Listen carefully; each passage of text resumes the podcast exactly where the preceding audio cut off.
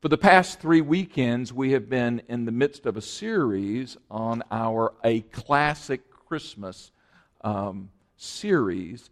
And uh, who can remember the very first weekend? What we've been doing is taking classic Christmas movies, good ones, and uh, and we have been using those to prompt uh, our uh, teaching and lessons that we tie to God's Word. So the first one was entitled A More Wonderful Life.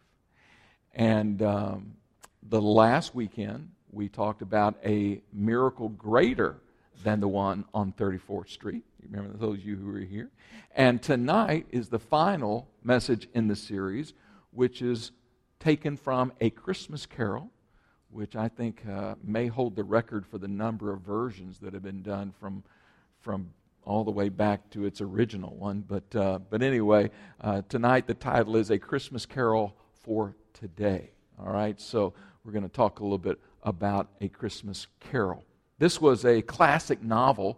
Obviously, it uh, didn't begin as a movie. It began as a as a novel written by Charles Dickens, eighteen forty-three. Can you believe that? eighteen forty-three. So here's what I want to do. I want to just talk to you. I'm going to give you a little bit of backdrop to uh, the novel.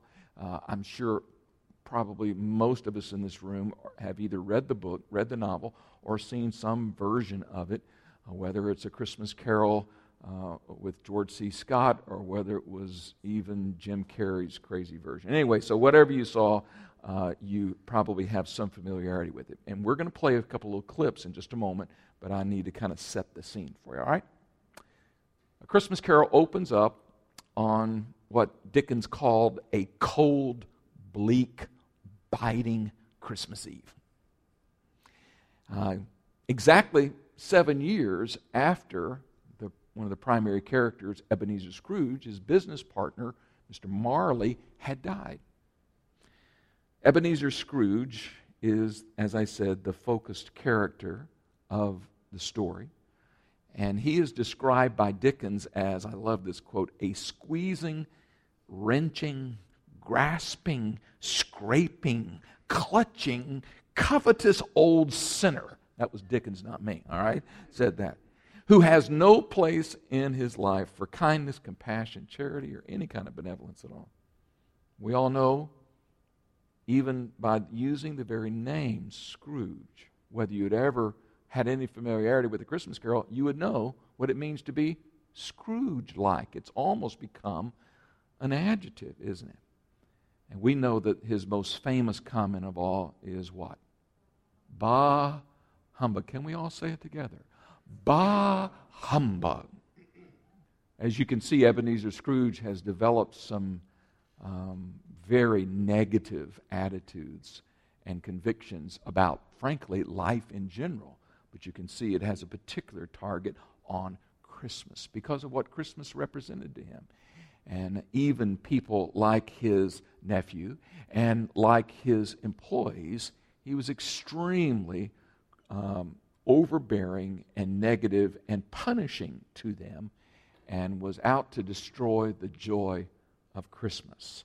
Now, at this particular point, um, you may remember the name of his employee, Bob Cratchit, who you'll see here in just a moment. But uh, Bob was the one who had the sixth son, you remember? And his name was Tiny Tim, yes. So uh, uh, basically what happens here is, is Scrooge is, um, is dousing everyone's Christmas and uh, making sure that they know how miserable uh, he is and how miserable he would like everybody else to be. However, he has a visit from what Dickens refers to as the ghosts of Christmas.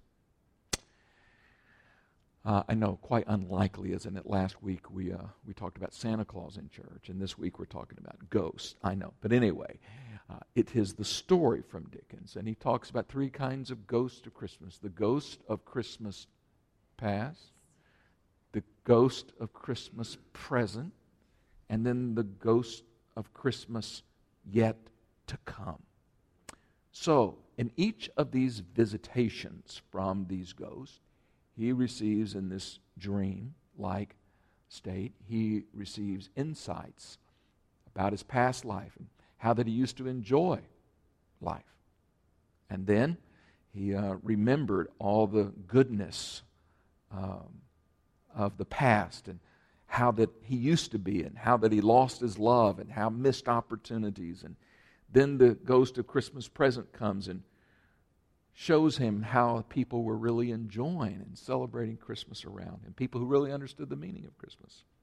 He was even able to see from the ghost of Christmas present as he was led to observe Bob Cratchit and Tiny Tim, his son, who he hardly had paid any attention to his condition. Finally, he's visited by the ghost of Christmas yet to come. And this is where he witnesses what is yet would come in the future, which included the untimely death of Tiny Tim and his own death. And he heard people speak, even fellow businessmen in the community, saying that they were had no interest in attending his funeral at all unless there was a luncheon served. He's not, doesn't find the view of his future yet to come very positive. And so Scrooge wakes up from his dreams and has a change, a total change of heart. Revelation came, and a changed man he woke up on Christmas Day. And as we know, the story wraps up uh, saying, Merry Christmas to all, and to all a good night. So, I want to share with you two lessons that we can glean from A Christmas Carol that are both biblically based, but also extremely relevant, not only to Scrooge, but for you and for me. All right? First lesson, number one, we should avoid being like Scrooge. Didn't take a lot to glean that out of that story, did it, huh? We should avoid being like Scrooge. You might say, well, of course we should avoid being like Scrooge, but let me suggest several kinds of Scrooge-like behavior that we should all purpose to avoid, not just this season, but all the time. All right? So, before I give you those, that list, there's five of them, let me describe once more, using Charles Dickens' words, as he describes Ebenezer Scrooge. He says, no warmth could warm him. No wintry weather could chill him. No wind that blew was more bitter than he. The heaviest rain and snow and hail and sleet could boast of the advantage over him in only one respect. They often came down handsomely, and Scrooge never did. That's the description of Mister Scrooge, Ebenezer Scrooge.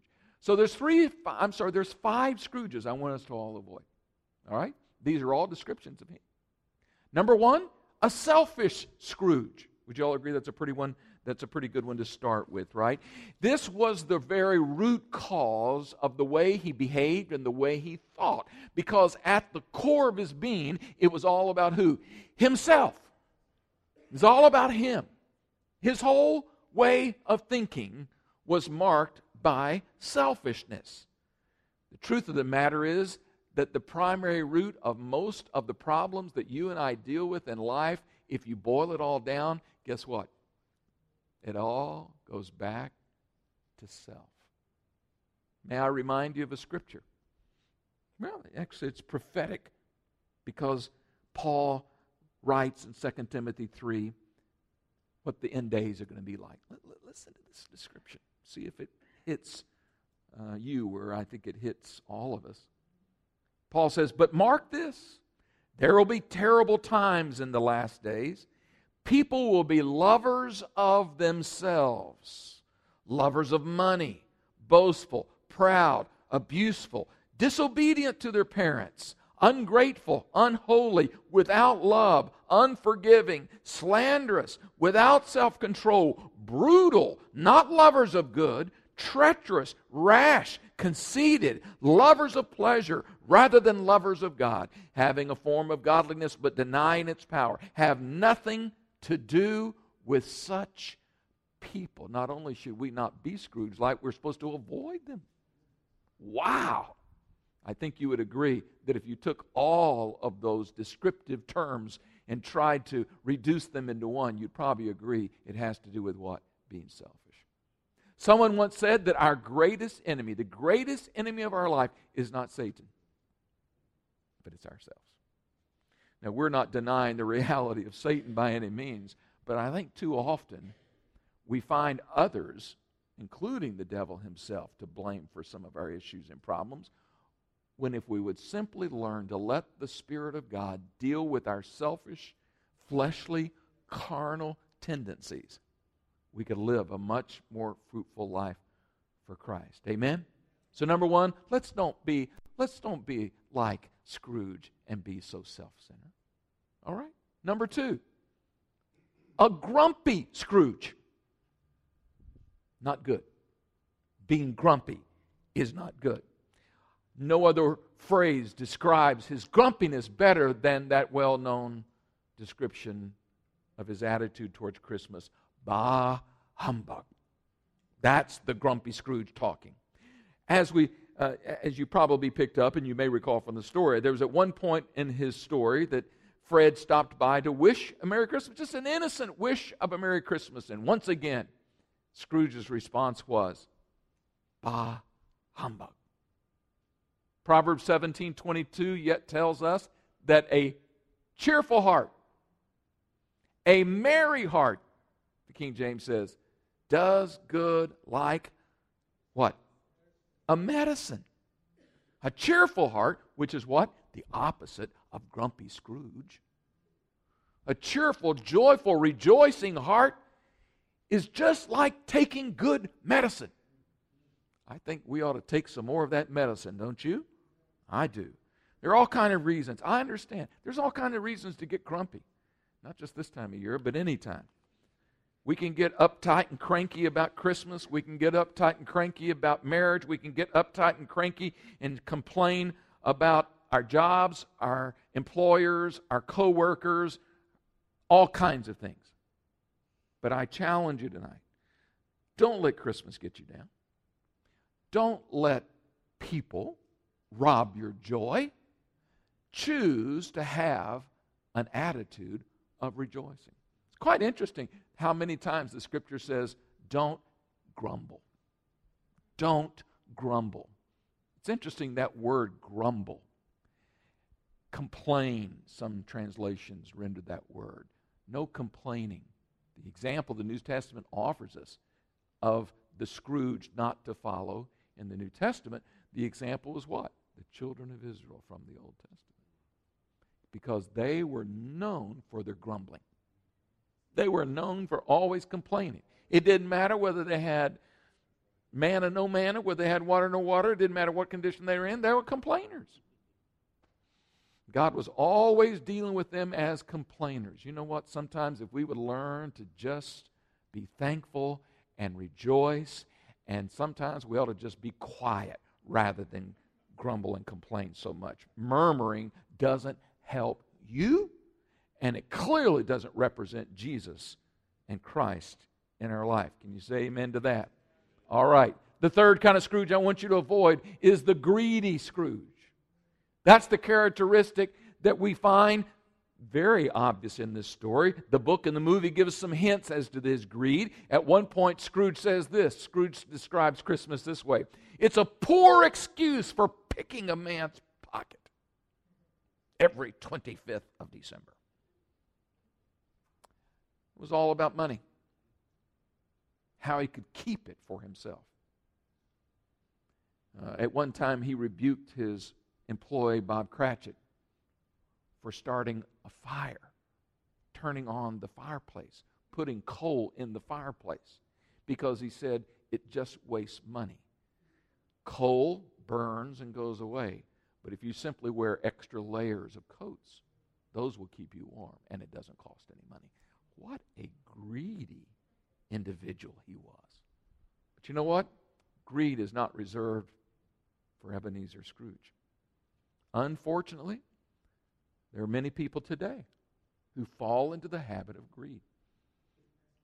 That was the only thing he cared about. How he was going to make his, neck, make his next dollar and hold on to it. Matthew six, nineteen through twenty-one speaks to us about this approach and attitude and characteristic by saying this: don't store up for yourselves treasures on earth, where moths and vermin destroy, where thieves break in and steal, but store up for yourselves treasures in where? In heaven, where thieves do not break in and steal. For where your treasure is, there your heart will be also. Boy, Scrooge, uh, he models verse twenty-one.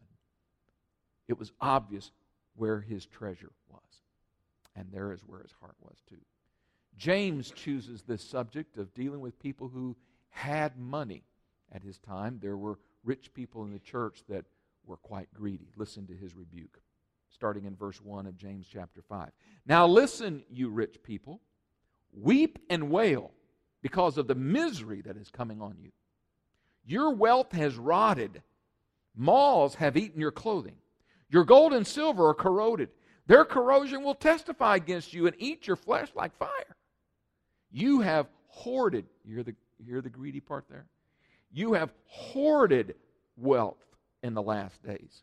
Look, the wages you failed to pay your workers who mowed your fields are crying out against you. The cries of the harvesters have reached the ears of the Lord Almighty. You have lived on earth in luxury and self-indulgence. You have fattened yourselves in the day of slaughter. And of course we know that it's the love of money that's the root of evil. There's nothing wrong with having money, but it's when money has us that it becomes greed. Greed is all about getting and keeping. God's desire is to bless us financially. It's His desire to prosper us as long as we keep Jesus as Lord of our lives and use our money and steward it just like we do everything else. Don't be a greedy Scrooge. Turn to your neighbor and say, don't be greedy. Thank you so much. Number four, a Christless Scrooge. There are a lot of people who get into Christmas, as Stacy said in the worship set, for all the wrong reasons. We are living in a day and a culture in which it's no longer politically correct to even say Merry Christmas. Instead, we must say what? Happy Holidays. Because it might offend someone. This is the Christless Scrooge, where we remove Christ from Christmas. By the way, I have a particular little thing to pick for a moment. I don't have a lot of hobby horses that I ride, but this one I'm pretty picky about. Don't ever let me see you send a Christmas card that says Xmas, okay? I just have a particular problem with that. And you might say, you are old-fashioned. So be it. Why do you want to X Christ out of Christmas for the sake of saving a few letters, all right? The Christless Scrooge is the one who removes Christ from Christmas. They may make it all about gift-giving. They may make it all about decorations. They may make it about nativity scenes. They may make it about um, Santa Claus, or they may make it about the elves, or they may make it about anything at all, or even football, or even eating food. Nothing wrong with any of that. But if it comes at the replacement of Christ and the true reason for the season, then we become a Christless Scrooge. Colossians one eighteen says that Christ is the head of the body of the church, who is the beginning, the firstborn from the dead, so that in all things he may have preeminence. That means first place. First place in everything. Listen, this Christmas and every day of your life, let Christ have preeminence. I am concerned that Frosty the Snowman is more popular than Jesus in the manger. I'm not, I, I, I can't change the culture, but we can change ourselves. And we can make sure that ourselves, our families, and those that we influence know the importance of keeping Christ at the center of Christmas. Amen? Number five, religious Scrooges. Oh, you're going to love this one. If Christless Scrooge is on one end of the continuum, this is the exact opposite. Have you ever met anybody that gets real religious about Christmas? I have had plenty of experiences with religious spirits and people who yield to them. This is the person who is very focused on Christmas being uh, a special time, a spiritual time, but they have no time for anything other than that. They jump to the extreme and become very legalistic, very pharisaical. And so all you have to do if you have a... I, I, listen, I know some people that would even consider having a Christmas tree in a church or a Christmas tree in your home. They would call you an idolater. I know churches, large, successful churches, who preach against anything that are frills, traditions of Christmas. And I don't know about you, but a religious spirit can ruin the joy of Christmas. In fact, religious people are rarely fun people to be around. I don't find religious people fun to be with at all. Jesus said that the Pharisees, and that's what it really is like, were prone to, listen to this description in Matthew twenty-three four, to tie up heavy loads and put them on men's shoulders. But they themselves are not willing to lift a finger to move them. Pharisees were those who acted spiritual, but who corrupt in their own hearts. Listen, don't get hung up on, well, December twenty-fifth, this wasn't, this, this is a pagan date, it wasn't the original. Who cares? Let's celebrate. Let's just celebrate Jesus. Can we just do that? Let's just celebrate his birth and his life and his death and his resurrection. Let's just celebrate it every week of the year and not get hung up on what pagan day was this and that. Lord, help us not to be so religious. Can someone say amen? A religious Scrooge. Mm. All right. I said there was two lessons to learn from this Christmas Carol, right? The first is what? Don't be like Scrooge. We should avoid being a Scrooge. Number two, we can all be transformed.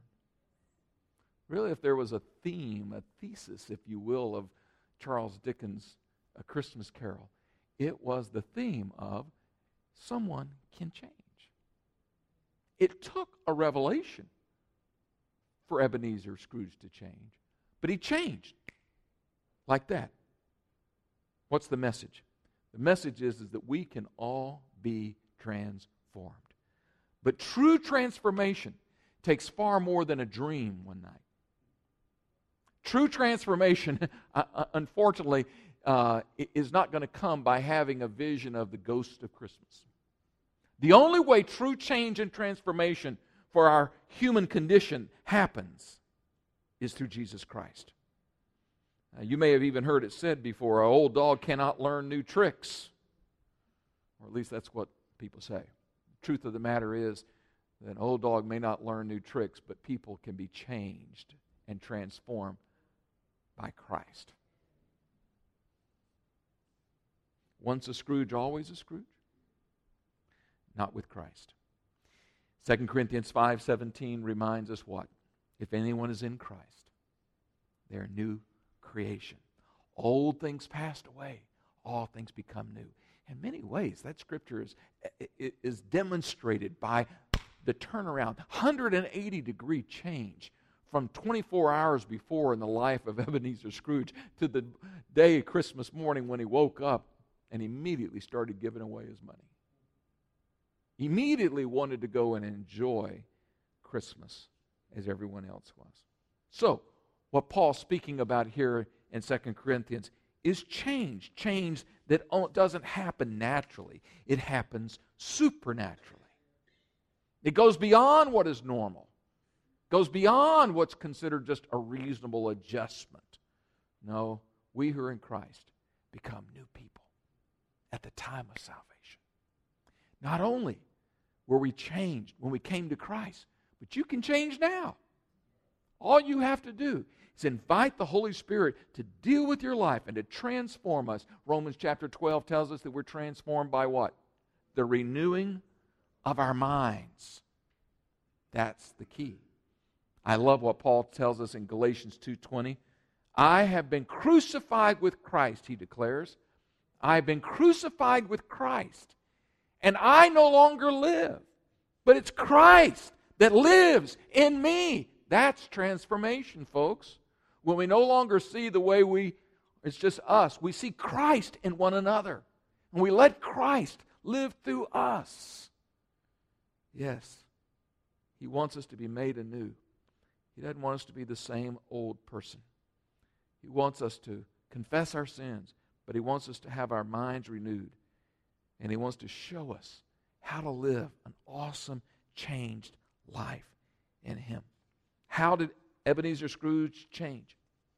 Well, a couple of ways. In the beginning, he, he didn't even want to give Bob Cratchit the day off, even though it was Christmas Day. And in the story, we see him actually doubling his salary.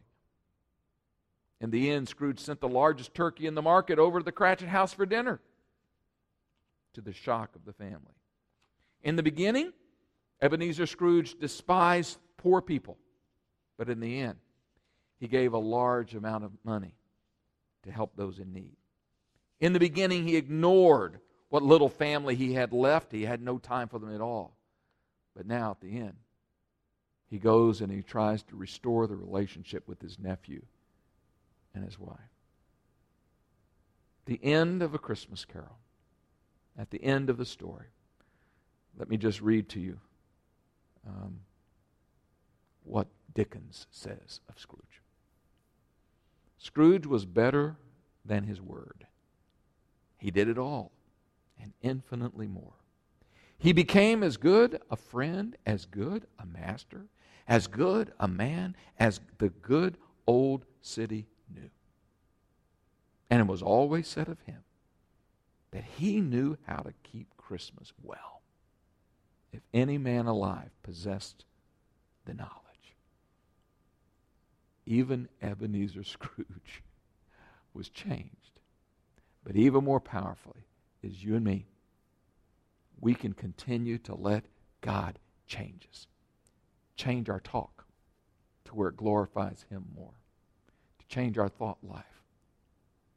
To change our attitudes, to change our reactions to people, to change our behavior to where people will actually want to inquire, what's different about your life?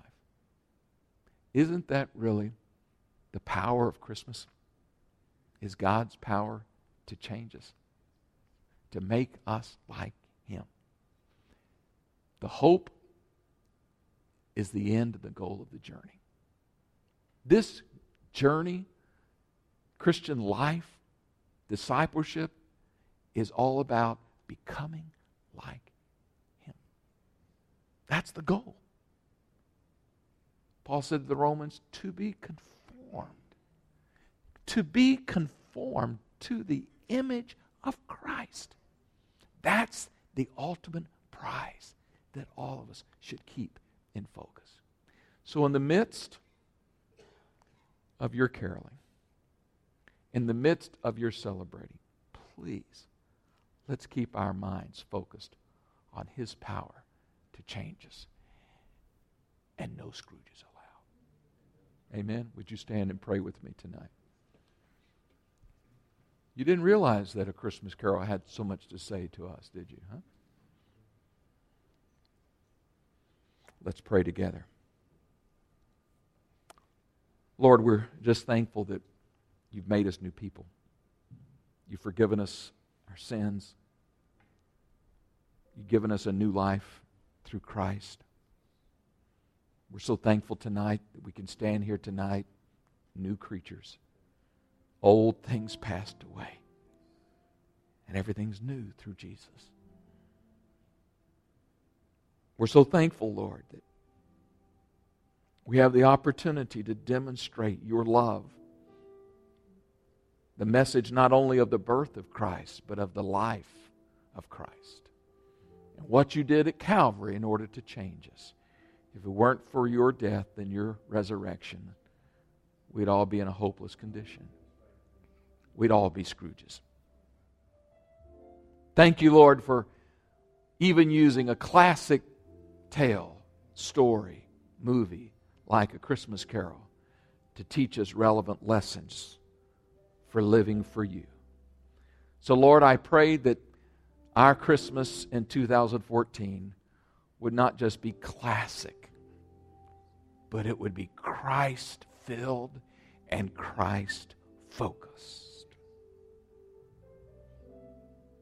Lord, we're overflowing tonight with joy, with thanksgiving for all that you've done for us. And we're also filled with anticipation and expectation for what more glorious days lie ahead. Fill our hearts tonight with your Spirit. We thank you for your presence tonight. Thank you for all these things. In the mighty name of Jesus we pray. Amen.